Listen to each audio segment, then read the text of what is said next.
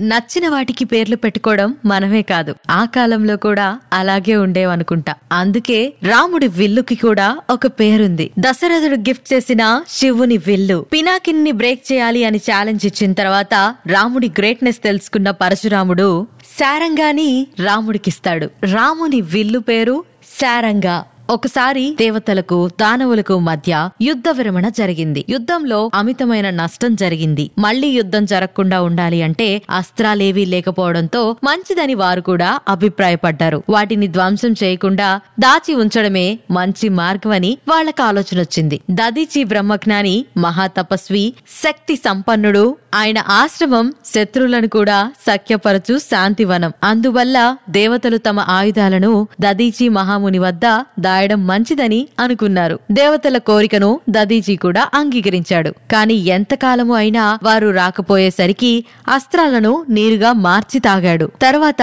దేవతలు మా అస్త్రాలు మాకిమ్మని అన్నారు. ఆ అస్త్రాలు తన ఎముకలను పట్టి ఉన్నందువల్ల యోగాగ్నిలో తన శరీరాన్ని దహించుకొని అస్థికలను తీసుకోమని చెప్పాడు. అట్లా దదీచి ఎముకల నుండి దేవతల ఆయుధాలు వాళ్ళకి వెనక్కొస్తాయి. అలాగే విశ్వకర్మ కూడా దదీచి ఎముకల నుండి సారంగాను సంపాదిస్తాడు. శ్రీరాముడి దగ్గర చాలా ఆయుధాలుండేవి. కానీ ఇది మాత్రం చాలా ఫేమస్ అండ్ అలాగే స్పెషల్ వన్. ఇందులో విష్ణువు క్వాలిటీస్ అన్నీ ఉంటాయి అని చెప్పి అందరూ నమ్ముతారు. ఒక్కసారి బాటిల్ ఫీల్డ్లోకి వెళ్ళిన తర్వాత సారంగతో ఎవ్వరూ పోటీకి రాలేరు. యాక్చువల్లీ శారంగా ఒకటి కాదు రెండు మ్యాజికల్ బౌస్ విశ్వకర్మ వీటిని రెండుగా మార్చారు. ఒకటి విష్ణువుకిచ్చిన సారంగా ఇంకొకటి శివుడికిచ్చిన పినాకిని. సారంగా ఎప్పుడు విష్ణువుతోనే ఉండేది. శివుని భక్తుడైన జనకుడు పినాకిని ధనస్సుని జనకుడికి బహుమతిగా ఇస్తాడు. అది చాలా హెవీ అండ్ స్ట్రాంగ్ కూడా. కానీ ఒకరోజు సీతాదేవి చాలా చిన్న వయసులోనే ఆ ధనస్సుని క్లీన్ చేసేటప్పుడు తీసి పక్కన పెడుతుంది. దాంతో బాగా సర్ప్రైజ్ అయిపోయిన జనకుడు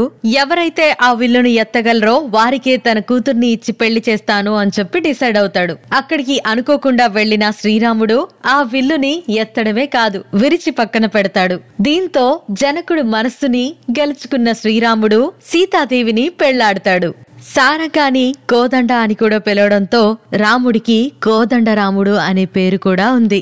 రాముడి మాట బాణం తిరుగులేనిది అని ఎందుకంటారో హనుమంతుడు మన కళ్ళకి కడుతున్నట్టు చాలాసార్లు వివరించారు. రామబాణం దాటికి భూమండలం అంతా వణికిపోతుంది. వజ్రాన్ని కూడా కోయగలదు. రావణాసురుడి పది తలలను ఒక్క వేటికి పడదోస్తుంది. మనుషులేంటి? కొండ కోన ఏది అడ్డు వచ్చినా అడ్డంగా నరికేసేదే రామబాణం. ఎంతటి భుజబలం ఉన్నా కాని రాముడి బాణం కింద అస్సలు పోటీ రారు రామాయణంలో చాలా ప్లేసెస్లో వాల్మీకి మహర్షి రాముని బాణానికి రాముడి విలువిద్యలకి ఆశ్చర్యపోయాడు. విశ్వామిత్రుడైతే రాముడి బాణం చూసి ఇంప్రెస్ అయిపోయి నెక్స్ట్ డేనే అన్ని తనకి నేర్పించేశాడు. రాముణ్ణి చూసిన వెంటనే రామ బాణాన్ని చూస్తాను మరణాన్ని చూస్తాను అని చెప్పి మారీచుడు రావణాసురుడికి చెప్పనే చెప్పాడు.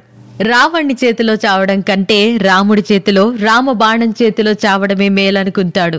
రాముడు నిద్రపోయేటప్పుడు కూడా బాణాన్ని తన చేతిలో పట్టుకునే నిద్రపోయేవాడట.